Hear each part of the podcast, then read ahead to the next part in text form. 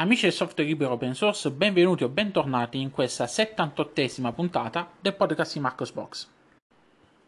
Apriamo questa puntata parlando di software. Il team di Inkscape ha rilasciato la versione 1.0.1. Questa nuova versione, oltre al consueto lavoro di correzione di bug e miglioramenti della stabilità, introduce anche una serie di nuove funzionalità che sarebbero dovute arrivare con la versione 1.0, ma che per motivi di stabilità non si è fatto in tempo a includere nella versione stabile 1.0.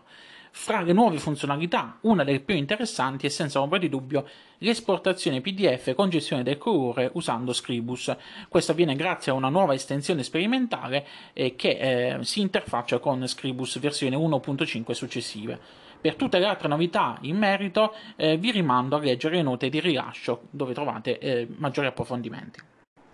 Dal fronte Ubuntu e derivate arriva una interessante notizia riguardante Ubuntu Kirin, uno dei flavor ufficiali di Ubuntu pensato per il mercato cinese. Il team che sviluppa la distribuzione ha da qualche release a questa parte portato avanti un nuovo progetto, un nuovo ambiente desktop chiamato UKUI. UKUI è basato su Qt e offre un layout simile Windows, per così dire. Il team di sviluppo di UKUI questa settimana ci ha mostrato un'anteprima di UKUI 3.1, la nuova versione di UKUI che molto probabilmente vedremo già a partire dalla versione 20.10 di Ubuntu Kirin. L'aspetto di questa nuova release è molto particolare ed è un mix fra Windows 10, macOS Big Sur e alcuni elementi che richiamano Android, quindi con i toggle rapidi e cose così di questo genere.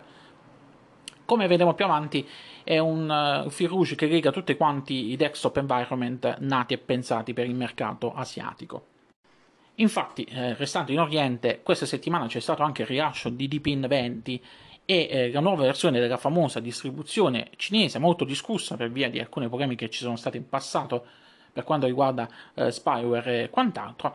E questa nuova versione di Deepin è basata su Debian 10.5 e porta con sé la nuova versione di Deepin Desktop Environment.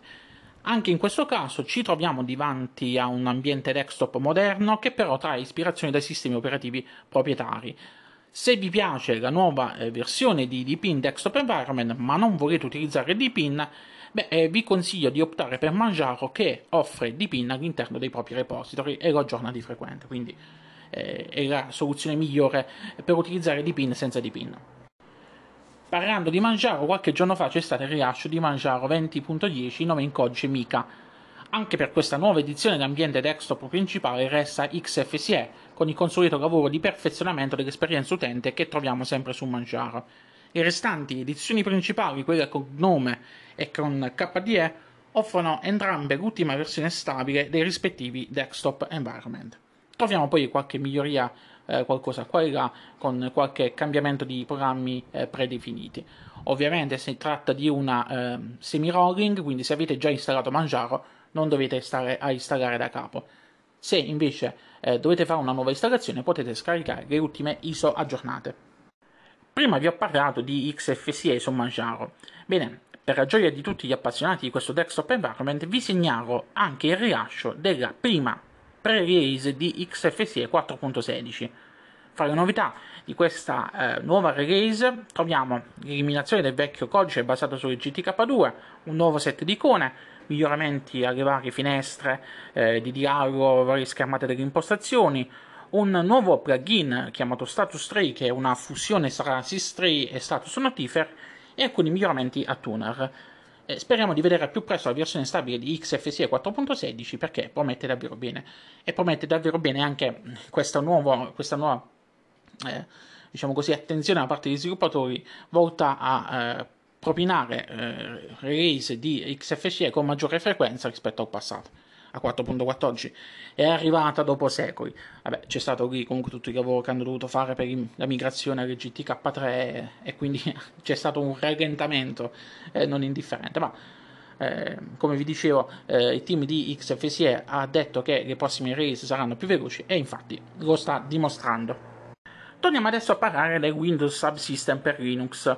Microsoft la scorsa settimana ha rilasciato un aggiornamento cumulativo per Windows 10 che ha di fatto azzoppato il Windows Subsystem per Linux 2, rendendolo non funzionante.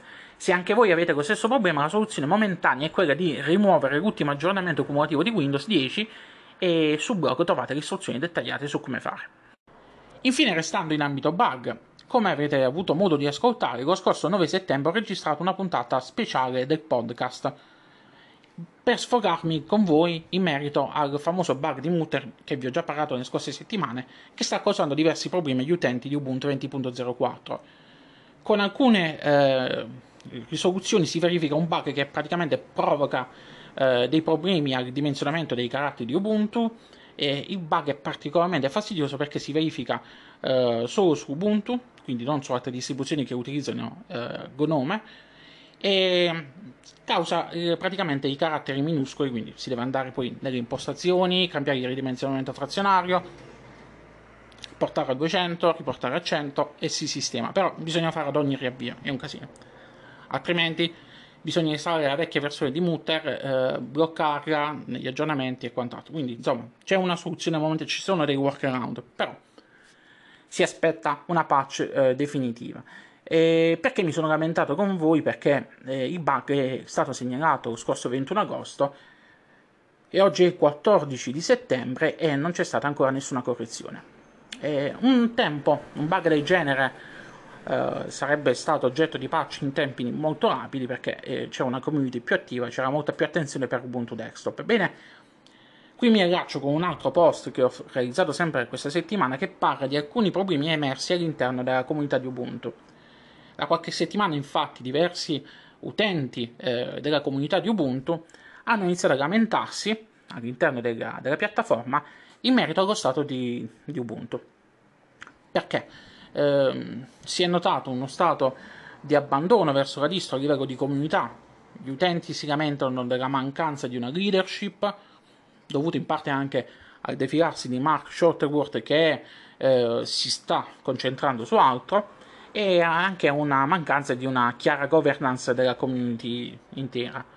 Sul blog trovate il link alla discussione dove è presente anche un commento di Mark al riguardo. Mark ci ha tenuto a precisare che il suo impegno in questo momento è quello di garantire una sostenibilità finanziaria alla distribuzione, però di fatto ha ammesso che non si sta dedicando alla distribuzione. E di fatto quello che noi abbiamo tutti quanti visto nel corso degli anni, un abbandono nei confronti di Ubuntu in quanto sistema operativo desktop, perché Canonical e Mark Shuttleworth si sono voluti concentrare su altri servizi remunerativi. Da utente Ubuntu di lunga data mi dispiace vedere la comunità di Ubuntu in questo stato e spero che si riesca a sistemare tutto quanto prima, dando una nuova linfa alla distribuzione, attirando maggiori anche utenti e dando maggior risalto all'Ubuntu Desktop, quindi al sistema operativo desktop. Bene, per oggi è davvero tutto. Lunga vita e prosperità a tutti quanti. Ci riascoltiamo la prossima settimana con una nuova puntata del podcast di Marco's Box. Ciao ciao!